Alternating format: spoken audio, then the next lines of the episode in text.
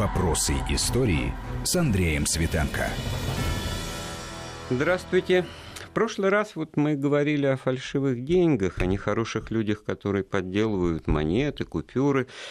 Но бывают времена, когда фальшивить начинают и правительство, и государство. Это случается во времена острых кризисов, войн, революций. И вот о том, как это все происходило в Первую мировую войну, благо тут назревает годовщина столетняя с ее окончания, ее будут отмечать, и о чем будут много говорить, и мы постараемся это тоже сделать в том числе.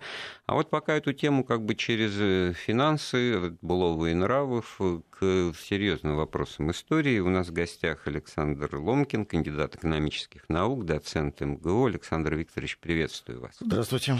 Вот меня поразило, что в 2014 году Э, было объявлено в России о прекращении обмена купюр да, рублевых на золото за неделю до начала войны. Да. Звоночек так, ну, что люди тогда не поняли, к чему дело идет, или как? Вы знаете, здесь, чтобы ответить на этот вопрос совершенно правильно, здесь надо рассмотреть даже не политический аспект, э, в результате чего это произошло, а, как мне кажется, экономический. Дело в том, что Россия подошла к Первой мировой войне с денежной системой, которую, в общем, так называют виттовской. По сути дела, если говорить экономическим языком, э, в Российской империи э, после реформ 1895-97 годов э, был введен золотой монометаллизм. То есть, ну, если уж не вдаваться в такие абсолютно экономические подробности, значит, что основная монета чеканилась из золота, а вспомогательные, соответственно, из серебра и э, меди. А, при этом э, декларировался свободный обмен бумажных денежных знаков на золото по первому предъявлению, и действовало так называемое правило свободной чеканки, о котором мы вот неделю назад э, вскользь упомянули. То есть, когда человек мог предъявленные драгоценные металлы, ну, так скажем, перечеканить в монету, хотя на самом деле там немножко процедура выглядела иначе, но тем не менее.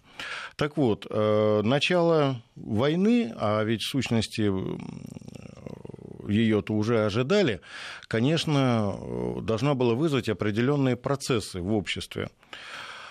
А, в частности, конечно же, в первую очередь должно было произойти массовое изъятие э, драгоценных металлов из обращения. Ведь э, при этом надо иметь в виду, что Россия не одна такая была. Ведь все участницы Первой мировой войны, во всяком случае те, которые были ближе к Российской империи, то есть расположены на Евразийском континенте, они имели приблизительно аналогичные денежные ну, системы и столкнулись с аналогичными проблемами. Стран-то было немного, сразу за Российской империей в Европе начиналась э, Германская империя, Австро-Венгерская империя. Ну, много, но достаточно.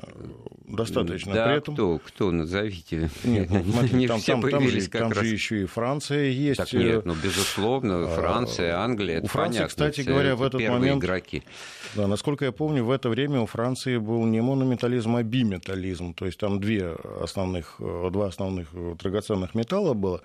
Но, тем не менее, э, блокировать обмен э, бумажных денежных знаков на благородные металлы начали сразу же все страны точно так же в таком же режиме. Так что Россия в этом плане э, не то чтобы была не первой, но, во всяком случае, не оригинальна, скажем так. То есть это был совершенно грамотный, абсолютно правильный Ну, ход. психологически ведь мы, и не мы, и мы тоже об этом много говорим. Это деньги работают, когда к ним есть доверие. Поэтому, значит, Одного доверия недостаточно.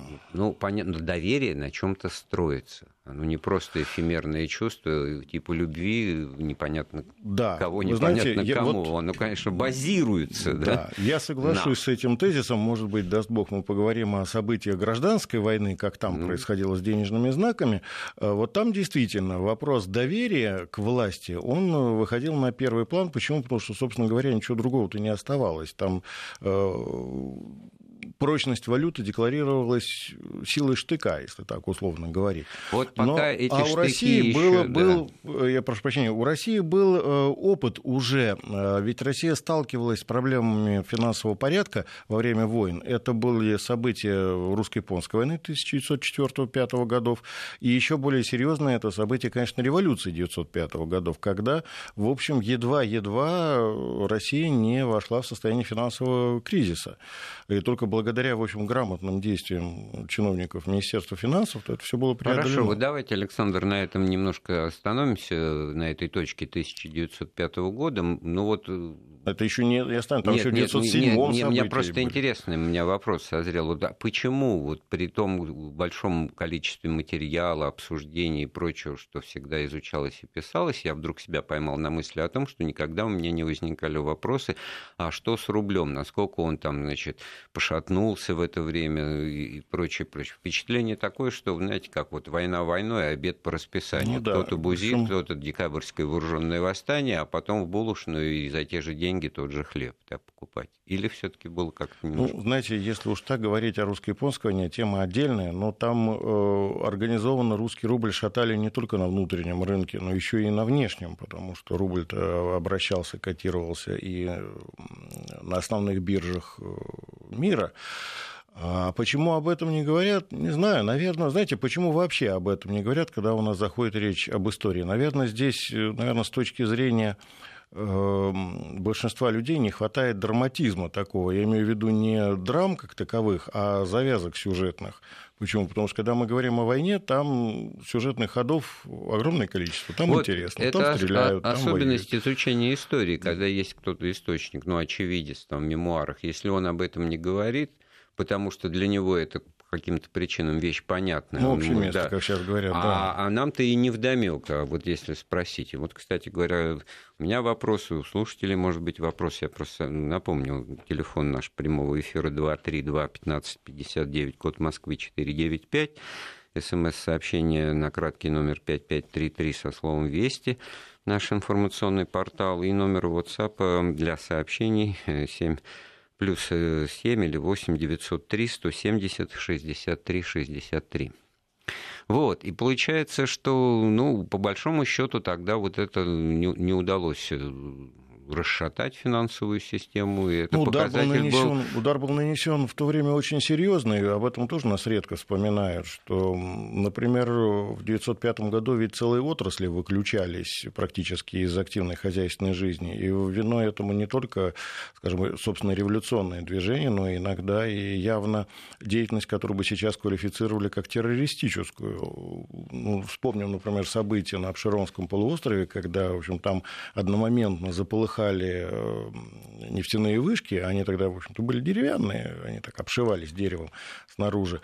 И э, практически весь вот этот сегмент рынка, как сказали вы сейчас, на очень на долгое время был выключен вообще. Нефтяной Но... рынок, вот Нобель да, как раз. А если иметь в виду, да, если иметь в виду, что, да, что русско-японской войне предшествовала очень серьезная политика Рокфеллера на мировом рынке, на внутреннем рынке, попытки его проникнуть на нефтяной рынок России, в том числе поучаствовать в мероприятиях по добыче нефти именно в районе Баку, а ему было, так сказать, деликатно отказано, э, а иногда, кстати, не очень деликатно, то все это, в общем, связывается в определенную цепь, и становится понятно, что все это не ну хорошо, давайте все-таки вот вернемся к Первой мировой войне, потому что одно дело, как нагнетался политический кризис, как не удалось остановить эту эскалацию, взаимные ультиматумы, там Австро-Венгрии, Сербии, мы Австро-Венгрии, немцы, Германия, Россия, и вот этой вот цепочка по принципу домино, все, началась война. А вот все-таки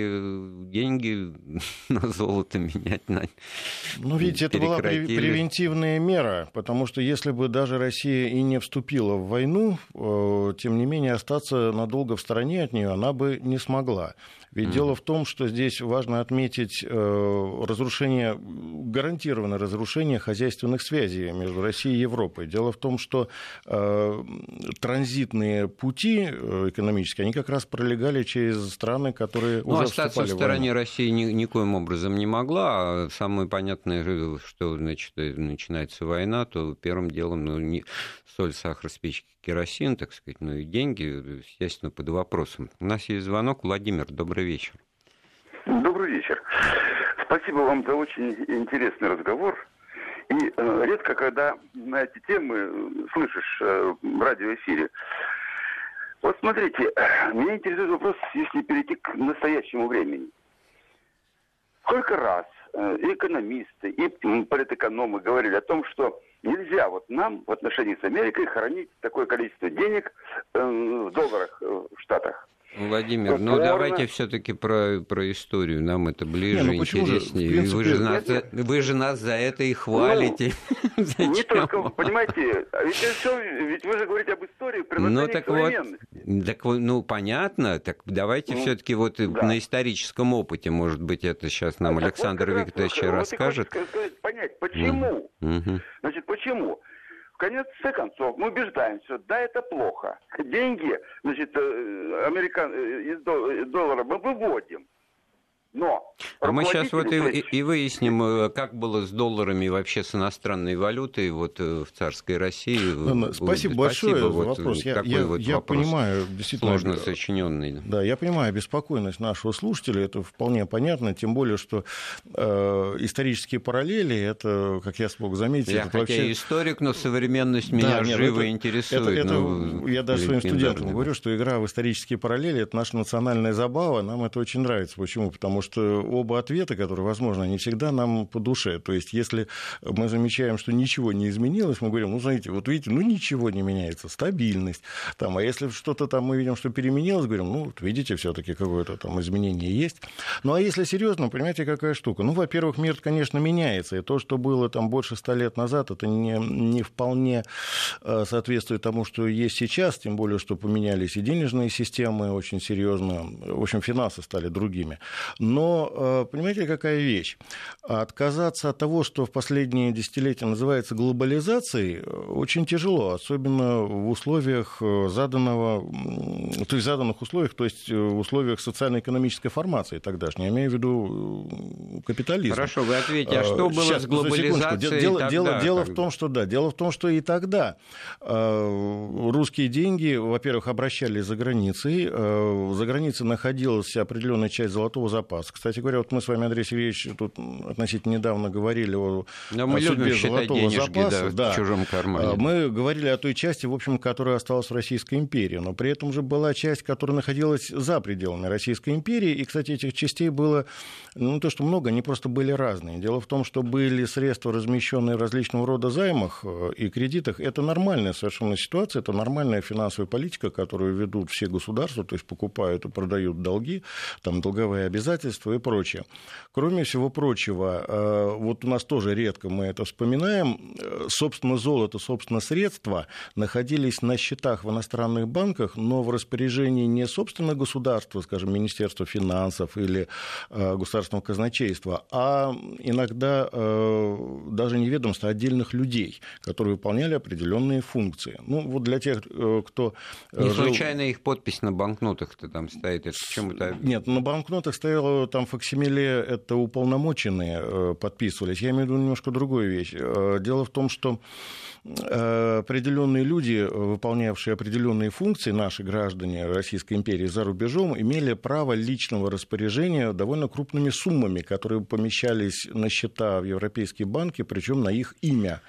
Самый яркий Но тут пример тоже известный. воля вашей параллели напрашивается с современностью. В данном случае вы говорите о порядке исполнения государственных функций служащими, да. подданными, да, уж да. если уж до конца правильно говорить, да, вот. так российского вот, монарха. Самый известный пример для тех, кто читал знаменитые воспоминания генерала-лейтенанта Алексея Алексеевича Игнатьева «50 лет в строю», это вот как раз его опыт в бытности его военным агентом, то есть военным атташе в Париже.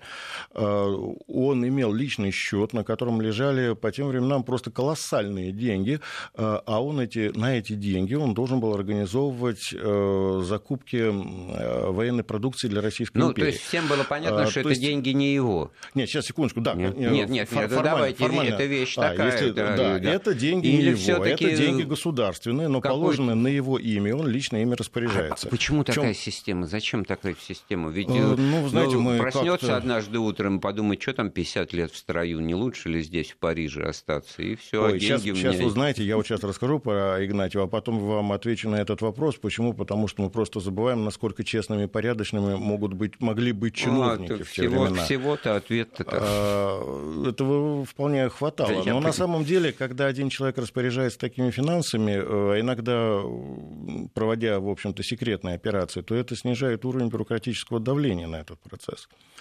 А, так что никуда от этого не денешься.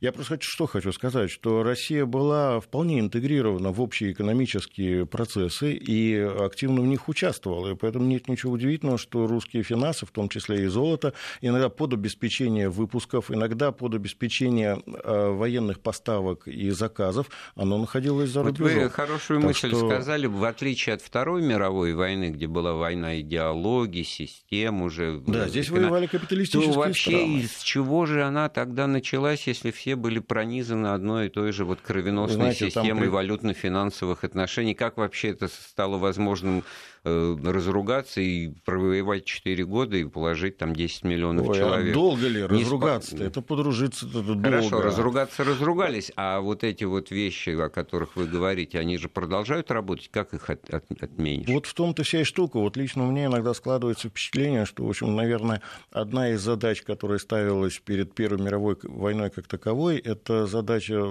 взрыва и сноса вот этой вот золотостандартной системы. То есть надо было продемонстрировать демонстрировать ее несостоятельность. А на самом-то деле, в общем-то, она работала очень хорошо. Почему? Потому что, не, ну, конечно, были плюсы и минусы, но были такие вещи, о которых люди того времени просто не задумывались. Вот, например, такой факт, что обращение э, монет, то есть, собственно, золотой, золотой стандарт монометализма, он, в принципе, довольно здорово гарантировал страну от такого явления, как инфляция а, так, в скобочках заметим, что термина этого тогда еще не было, но явление, в принципе, уже было. А вот если от этого уйти, то можно создать такую систему, где деньги не будут привязаны ни к чему, и денег можно Хорошо, будет а вот уже как бы забегая вперед, нельзя ли так вот сформулировать упрощенно, что победили все-таки э, в той войне те страны, у которых оказалась более устойчивая финансово-денежная, финансово-денежная политика, сами по себе финансы, потому что тот факт, что проигравшие все в Первой мировой войне это отсталые феодальные монархии, монархии, все монархические империи рухнули. Турецкая империя, Австро-Венгерская, Германская, Российская. А вот все вот эти вот э, не к ночи будут сказаны демократии, значит, Англия, Франция, Соединенные Штаты и второго ряда там, значит, государства, они победители.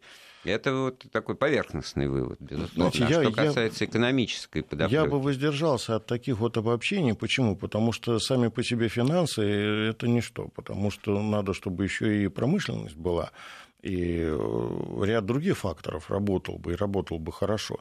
Э, конечно, не последнюю роль в этом плане финансы занимает, кто знает. Что касается вот этих рухнувших империй, ну, давайте так. В общем, э, что касается Турции, например, то, в общем, там и без войны бы они рухнули, потому что эти молодотурки, в общем, они э, настолько хорошо себя повели и набрали столько кредитов за рубежом, что просто уже невозможно было отдать. Тут надо напомнить, что там оставалось... была революция тоже. Да, что там и султана свергли, да. и пришли люди, которые, в общем-то, с одной стороны, воспитывались за рубежом, вот эти молодотурки, которые получили вполне, надо сказать, европейское образование такое. А, но вот управлять страной они толком-то не смогли. А, что, а то, что страна находилась под внешним контролем, пожалуйста, вам пример. Начальник, в сущности, начальником генерального штаба в Турции был немецкий полковник. Что тут э, об этом говорить? Так что, да, они набрали столько кредитов, что вернуть их уже не могли. И спасти, спасти их от этого могла только война, на самом деле. Ну, там к ним потом французы там и явились, в общем-то, долги выколачивать, скажем так, при помощи оружия. Э, Хорошо, а вот так что Германия, это, я думаю, что не основной противник, Кайзер, это что как касается... бы штыки, вот Брестский мир, а вот у них с финансовой системой, вот если так Там четко, вот, какой вот, диагноз вот, вот это хороший вопрос. Знаете, если проводить параллель между основными такими участниками нам близким, собственно, Российской империи и Германии, то надо признать, что русское министерство финансов вышло из Первой мировой войны, в общем-то, со счетом. Э, вполне достойно, в отличие от коллег германских. Почему? Потому что, ну, мы помним, там началась дикая гиперинфляция, инфляция, плюс ко всему прочему, вот почему я говорю, что финансы сами по себе мало что значит, э, там возник очень серьезный э, ресурсный кризис. Э, Германии не стало хватать ресурсов для производства не только э, военного оборудования, им стало не хватать ресурсов для того, чтобы страну кормить. Ну, там карточки же да, были там введены. буквально сразу же практически было не введено было, да? нормированное распределение продукции, в России этого не было, и Германия сразу же практически жестко перешла на режим экономии всего, то есть всех ресурсов. Они mm. даже печатали еженедельные таблицы, в которых были своего рода рейтинги дефицитности ресурсов.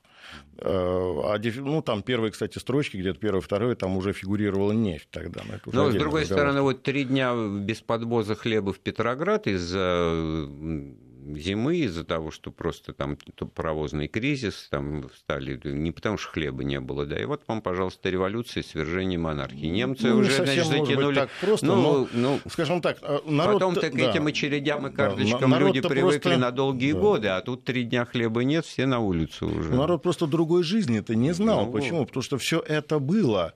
Это было. И не только ситный хлеб был, там и зимой клубнику продавал э, этот самый господи, как его... Да мало ли кто, ладно. Другое дело, что в русском, Елисеев, да, в русском языке не было слова очередь. Елисеев, да, появилось слово хвосты. Вот, это, это все было. А что касается, вот возвращаясь если к финансам, то, видите, так сказать, народ-то, в общем, тоже себя показал, скажем так, на бытовом-то уровне, не то что адаптированном к условиям, он просто принял условия игры. Дело в том, что э, когда государство прекратило обмен на драгоценные металлы, ну, не, не то чтобы ответом, но своеобразным продолжением этого э, манифеста э, стало явление, которое в экономике называется тезаврация тезаврацией. Записываем те, кто конспектирует. Тезаврация. Да, запишите. Тезаврация. Это. Тезаврация это. Это процесс э, изъятия населением э, денежных знаков, отчеканенных из благородных металлов, из каналов денежного обращения и обращения их в сокровища. То есть сверлишь сокровища... дырочку, одеваешь и получается медальончик. Да ну зачем дырочку? Нет, Нет можно в чулочек и в плинтус а, или еще куда-нибудь за печку. Но самое при этом говорю, слово «сокровище» — это не фигура речи, это скорее такой термин.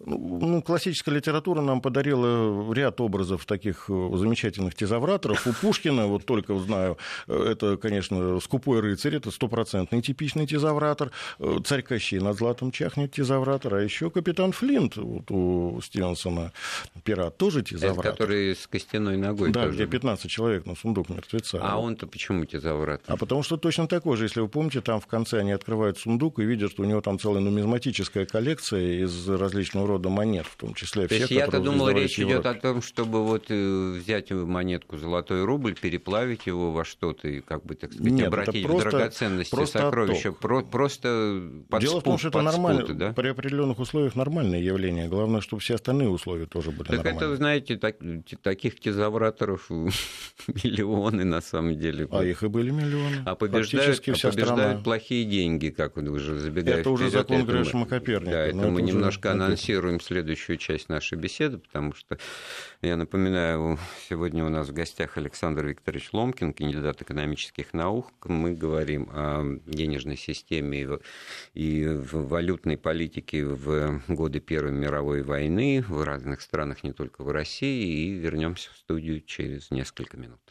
Я напоминаю, что сегодня мы с историком-экономистом Александром Викторовичем Ломкиным мы вспоминаем Первую мировую войну на предмет э, денег, финансов, э, инфляции, карточек и всего того житейского, что обрушивается на жизнь обывателя во время войны. И как это интересно, так сказать, в истории было, уже выясняется, что было много отличий от того, что потом будет во Вторую мировую войну, а гораздо раньше еще и в гражданскую. Это, может быть, успеем сегодня сегодня эту тему тоже затронуть.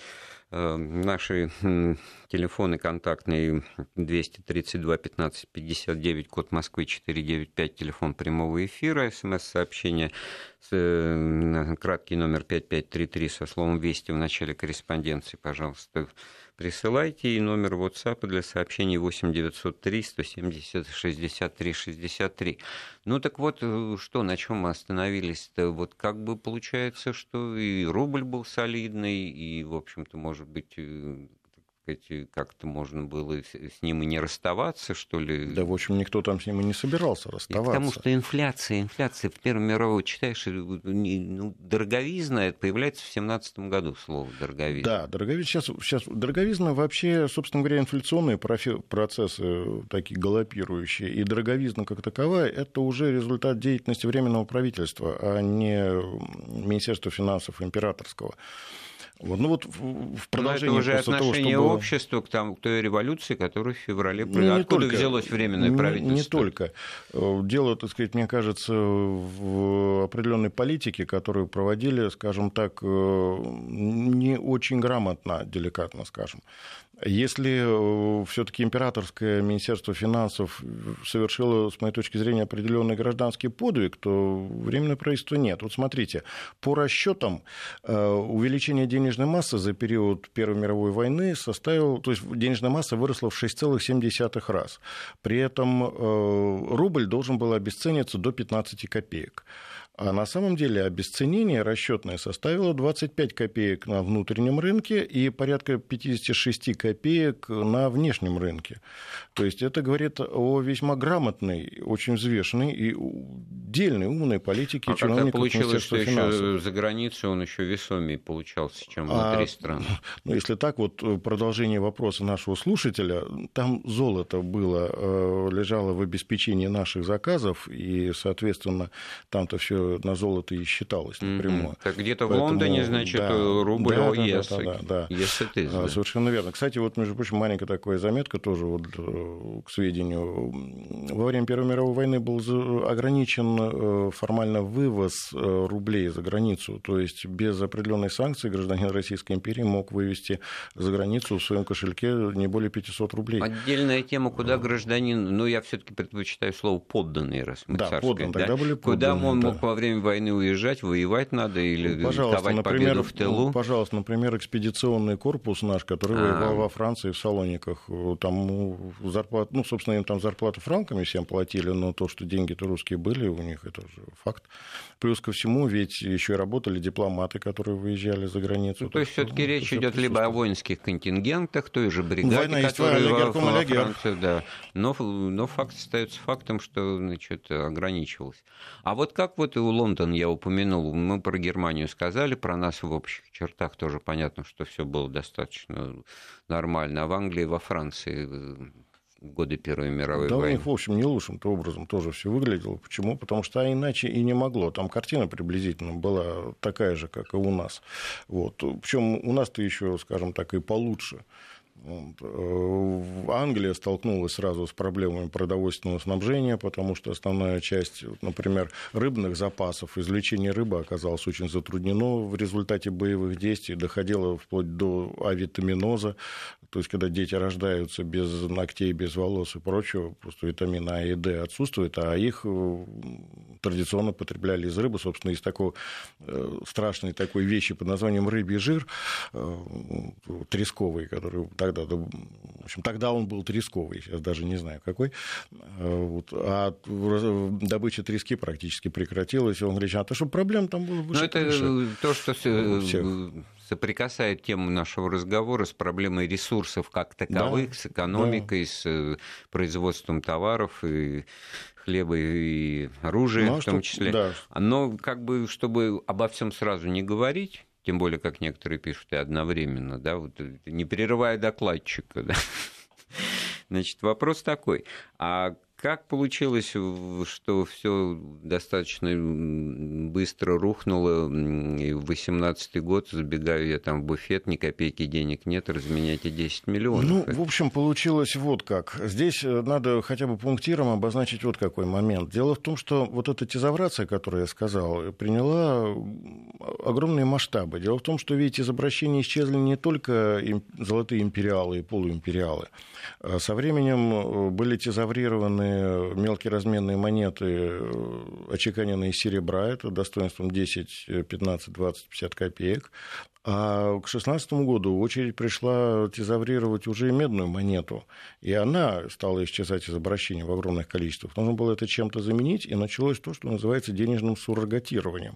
В качестве замены мелкоразменной монеты, а при этом я хочу заметить скобочка, что цены-то, в общем, э, менялись не сильно.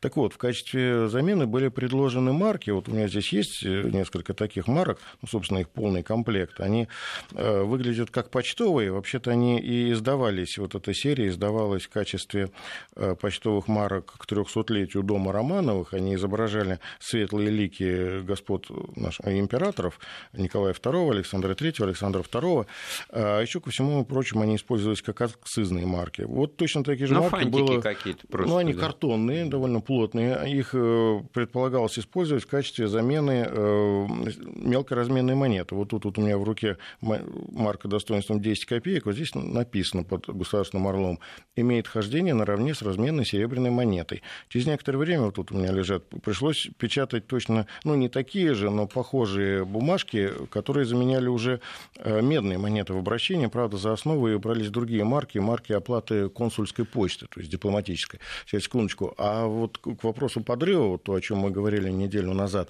Германия наладила сразу же выпуск фальшивых вот этих вот марок э, то ли неграмотной, то ли издевательской надписью с обратной стороны, э, имеет хождение Ошибки, наравне да. Да, с банкротом серебряной монеты. Но, тем не менее, все таки это было еще не так страшно, это был еще отнюдь не финал. Почему? Потому что и рост цен был незначительным. А, а вот, почему он был а... незначительным? Расплачиваться стали уже черти чем, какими-то Пока фантиками. Еще не черти чем. Ну, видите ли, какая Но монета штука. уже... Эти... Медный вот... бунт был, потому что там вон, медную деньги деньгу начали ну, медный по, по номиналу. Не, не, совсем поэтому был. Там, в общем, Алексей Михайлович нарушил, нарушил определенные условия, которые сам же и... Ну, по номиналу. Э, Раньше копейка была, 10 копеек гривен, гривенник был серебряный, не, ну, мы, а теперь он из меди тоже 10 копеек. мы просто забываем, я вот вам подкинул. А тут фантик. Да, да. я сейчас озадачу вас. Мы говорим о том, что медные обращались наравне с серебряными монетами. Мы просто забываем, что наравне с серебряным, по цене серебряной, там еще и золотая монета обращалась что немножко не в этом дело. Там, в законе Грешема Коперника, вот ранее упомянутом дело, то есть когда э, неполноценная монета вытесняет из обращения полноценная. Это а вот явление... цены при этом не растут цены в той же прогрессии. не обязаны расти, да. А вот во время, э, во время правления уже временного, во время временного правительства, вот тут вот начались различного рода э, подарки. Почему? Потому что временное правительство повело себя довольно странно. Э, ну, Э, не отрицая, то есть не изымая из обращения э, романовские императорские деньги, а куда было от них деваться, бумажные деньги обращались, э, Временное правительство совершает ряд действий, которые не просто сотрясают основы денежного обращения, они, они создают условия для двух очень серьезных проблем, которые потом будут аукаться долго и окончательно их преодолевать придется большевикам. Ну, во-первых, Временное правительство, вот это вот просто так рационально объяснить нельзя начинает выпуск денежных знаков собственных, причем абсолютно разных по внешнему виду, то есть они по типу разные денежные знаки. Э, это дезориентировало людей того времени. Почему? Потому что никогда прежде одновременно разные денежные знаки не обращались, а тут они обращались, причем предлагалось их воспринимать одинаково, то есть к оплате должны были приниматься одинаково и романовские, и новые ну, условно, денежные 100 знаки. рублей, э, там, Катенька, да, 100 ну, рублей. да, у меня тут лежит вот, вот. большая, и красивая такая. Керенков 100 рублей. Ну, Керенков 100 рублей не было, Керенки были 20-40 рублей, но это чуть позже, потому что началось с вот таких вот красивых денежных знаков, знаменитых выпуск со свастикой, вот тут они у меня есть, это ну, знак деньги. плодородия, да. Да, там с, потому, с изображением э, этой, как ее, Таврического дворца, тут, тут у меня лежат, они такие, тут, по-моему, сначала 1000-рублевые купюры вот такие вот вышли, потом 250-рублевые вот такие вот, вот большие Ну хорошо, значит, знаки. вот временное а правительство а... вы, вы ругаете за то, что оно, так сказать... Это, еще вот не, это... я еще не ругаю, это я просто факт констатирую. Да я потому, что а. керенками, керенки-то поначалу ленинками называли, вот это-то объяснить. Вот, вот этот факт, да, он у нас как-то так из нашей литературы выпал, а э, свидетельства современников, зафиксированные в периодике, они точно четко говорят, что в 18 году керенки называли ленинками. Как-то потом пропало это слово из литературы, прям даже не знаю почему. А, на самом-то деле дело в чем. Дело в том, что керенки вводились в обращение в конце лета 17 года. И, кстати, их ввод в обращение, вообще судьба керенок, она очень интересная, она очень необычная, хотя, в общем, кто только не смеется над этими знаками. Очень показательная судьба. Они вводились в обращение в качестве своего рода заменителя тоже. Это не денежный суррогат, но странные во всех отношениях деньги. Вот у меня тут лежит такая купюра. Ни водяных знаков, ни номера купюры, ни номера серии. Э, при этом вот, э, очень часто указывают на то, что керенки, дескать, они обесценились, поэтому их такими портянками значит, э, использовали. На самом деле все это и так, и не совсем так одновременно. Дело в том, что вот эти вот листы печатные, неразрезанные, они предполагались к рассмотрению как единая купюра купюра. То есть 20, э, лист 20 на 20 и э, то есть 20 на 20 и 20 на 40. То есть это должна была быть единый, единый денежный знак при крупных расчетах. Но при этом э, цены-то были еще небольшие, то есть еще не знали, что может быть больше. Вот один из современников указывал в одной из книг, я встретил очень интересный такой факт, современник написал целый, в начале 18 года целый фильетон, что вот он с дамой пообедал в ресторане, причем там присутствовали и осетрины по-монастырски, и прочие радости, которых мы даже теперь вообразить не можем. И за это с него взяли бешеные деньги, с него взяли 86 рублей. А расплачивался он, на минуточку, что называется, керенками. То есть 86 рублей, конечно, для человека, э, жившего в дореволюционное время, 86 рублей – это зарплата квалифицированного рабочего месячная, это зарплата младшего обер-офицера.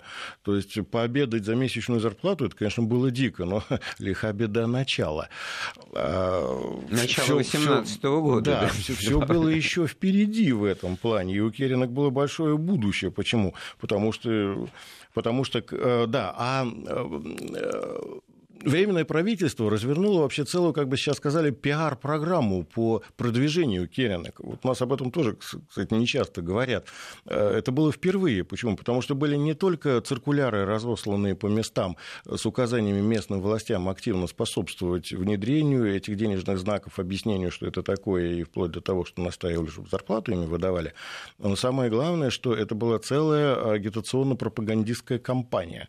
То есть впервые, пожалуй, в общем. Потому что там же и на займ э, свободы были компании, Есенин писал Вот стихи, это хотел это... сказать, что займы, а займы, вот у меня здесь есть лист 5% займов, займы размещались в течение всей Первой мировой войны, внутренние займы 4% и 5%. Причем поначалу облигации были рассчитаны на очень богатых людей, то есть там от 5 тысяч номиналы были до миллиона номинала облигаций, это 4%, 5% был немножко там снижен номиналы, видимо, так сказать, демократизировали в этом плане но только 5% э, облигаций было размещено, по-моему, 36 выпусков.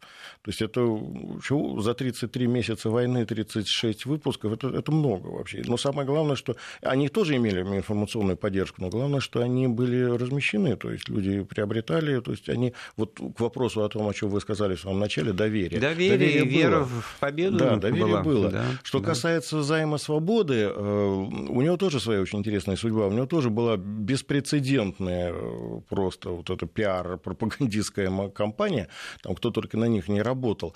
Э, а со временем все, в общем, выродилось во что? В то, что большевики, придя к власти, испытывая очень серьезный дефицит наличности, они распорядились э, зарплату выдавать облигациями займа свободы просто с обрезанными купонами. Причем получалось так, что номинал очень большой, и иногда одной купюрой выдавали зарплату сразу на несколько человек. То есть предполагалось, что они еще как-то разменяют там, между собой.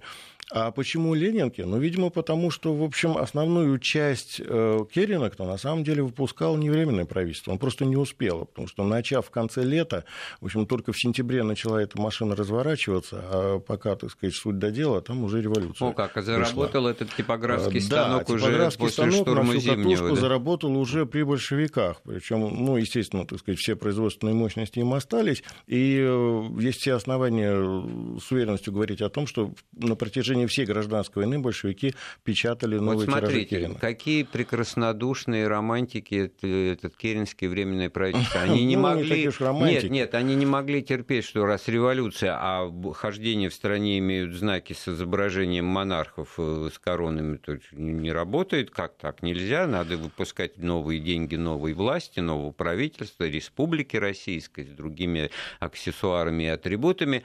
А Ленин Ну, нормально. революционер, революционер. Кстати, что касается символики, тоже интересный вопрос. Ведь дело в том, что временного правительства собственной государственной символики как таковой не было. Вот тот орел с опущенными крыльями, который художник Иван Билибин нарисовал, без, без да, короны, да. которого называли там, как, ну, в общем, как только не называли, ну. не будем в эфире говорить, потому что он сейчас присутствует на каждой нашей купюре бумажной, как эмблема Банка России. А, так вот... Билибин, Билибин. Да, Билибин да, нарисовал. Да. Билибин, да, он потом умрет от голода в блокадном Ленинграде. А, так вот, а, ведь эта эмблема появилась не сразу, и она статуса э, как такового гербата не имела. То есть там даже по документам, если мне память не изменяет, это звучало приблизительно так. Рекомендовать к использованию в качестве символа. Ну, не мог он просто Керенский предрешать решение учредительного собрания, которое ну, его деньги, бытность да, так и Поэтому, не кстати говоря, вот когда эти думские деньги с Таврическим дворцом-то печатали, там, в общем, в центре предполагалось размещение государственного герба, а его не было. Поэтому его, собственно говоря, ну так принято считать, что и заменили на изображение Таврического дворца. Значит, когда началась инфляция, да, гиперинфляция в России? А, вот уже... как раз вот временное правительство и начинает раскручивать этот маховик. Вот первый, так сказать, момент, который я обозначил, это вот введение различных денежных знаков совершенно дезориентировавших общество. И второй момент – это э, при них вот э, начинается, собственно говоря, инфляционный процесс очень большой. Причем э, запускается то, что в экономике называется инфляционным мультипликатором. Если говорить попросту, получалось так, что начинается дефицит денежной массы при быстром росте цен. То есть на 1% прироста денежной массы приходилось 5,5% прироста цен. И, и это явление, оно до конца не будет посчитано. Почему? Потому что со статистикой в годы гражданской войны было плохо. Не потому, что не велось. Убивали статистиков. Да, убивали, убивали статистиков в большом количестве. Я сталкивался с э, документами на этот счет. Э, там только, по-моему, в 18-19 году, по-моему, больше 40 человек было убито э, а они от, им, от лица работа. кого работали? А формально от лица государства, которое не существовало. Просто они выполняли ту работу, которую выполняли, выполняли всегда. А это перестало нравиться, вызывало подозрения. Так же, как и, и банковские служащие, Совершенно верно. Мы да. Это вот были люди, раз. которые, в общем-то, наверное, как Атланта на своих плечах подпирали вот эту разваливающуюся государственную машину. Так вот, а вот этот вот э, эффект, он будет работать всю гражданскую войну. И если посмотреть и на, и на красных, ну, у них там печатные станок работал активно, и на белых, у которых такой, конечно, активности не было, но были свои дела, мы увидим, что э, нехватка денежных знаков преследует буквально всех. И это и правительство Белой Сибири, и правительство Деникина на юге. Там, э, это уже, конечно, надо отдельно говорить, у них там постоянная проблема. Э, с одной стороны, нехватка денежных знаков, с другой стороны, они пытаются вести борьбу с советскими знаками, то есть керенками, которые они рассматривали именно как советские денежные вот, знаки. Вот, вы опередили мой да. вопрос. Да. И чуть позже появившимися пятаковками, и попытки отменить керенки, кстати, очень неуклюжие, очень неудачные, приводят к очень большим проблемам и в Колчаковской Сибири, и у Деникина. Ну, это, конечно, уже немножко, так сказать, другая история, но ну, это, это вот продолжающая, да. продолжающаяся судьба керенок, которые уже, не меняя в сущности своей ипостаси, формально поменяли владельца, и в годы гражданской войны белыми рассматривались уже э, не просто как э, большевистские денежные знаки, это вообще рассматривалось как своего рода экономическая диверсия. Ну, конечно, тогда таких словосочетание никто не употреблял, но, в принципе, мы сейчас, оглядываясь, можем увидеть определенные черты, что, в общем, забрасывая на территорию противника вот эти вот э, керенки в несусветном количестве, которые, кстати говоря, точно никто до сих пор не посчитал, потому что данные белых и красных по отчетам разнятся где-то в 2-2,5 раза. То есть, ну, белые, конечно, указывают больше, там что-то порядка 8-9 миллиардов Колчаковское правительство говорило, что большевики напечатали вот эти керенок. Вроде по нашим, ну, по советским документам получается получается где-то в два раза меньше. Ну, я думаю, что и, и этого вполне достаточно. Хотя э, колчаковские власти не раз сообщали о том, что в прифронтовой зоне захватывали в качестве трофея полевые типографии, которые печатали керенки. Что, видимо, и такие вещи тоже происходили. То Кто их считал, там, да. я вообще сомневаюсь, что их вообще хоть кто-нибудь считал. То есть, смотрите, денежный знак как элемент э, значит, дестабилизации экономического подрыва экономики да. противника, и в то же время как легальный как очень, денежный кстати, при, знак, при этом, который при этом, обращается да, в самой при стране. При этом керенки – это самый желанный денежный знак в период гражданской войны. Вот такой неожиданный э, вывод. И смотрю на часы, время нашей программы подходит к концу. Еще раз спасибо нашему гостю, эксперту Александру Викторовичу Ломкину, кандидату экономических наук доценту МГУ. Эфир программы «Вопросы истории» подготовил и провел Андрей Светенко. Слушайте Вести ФМ. Вопросы истории.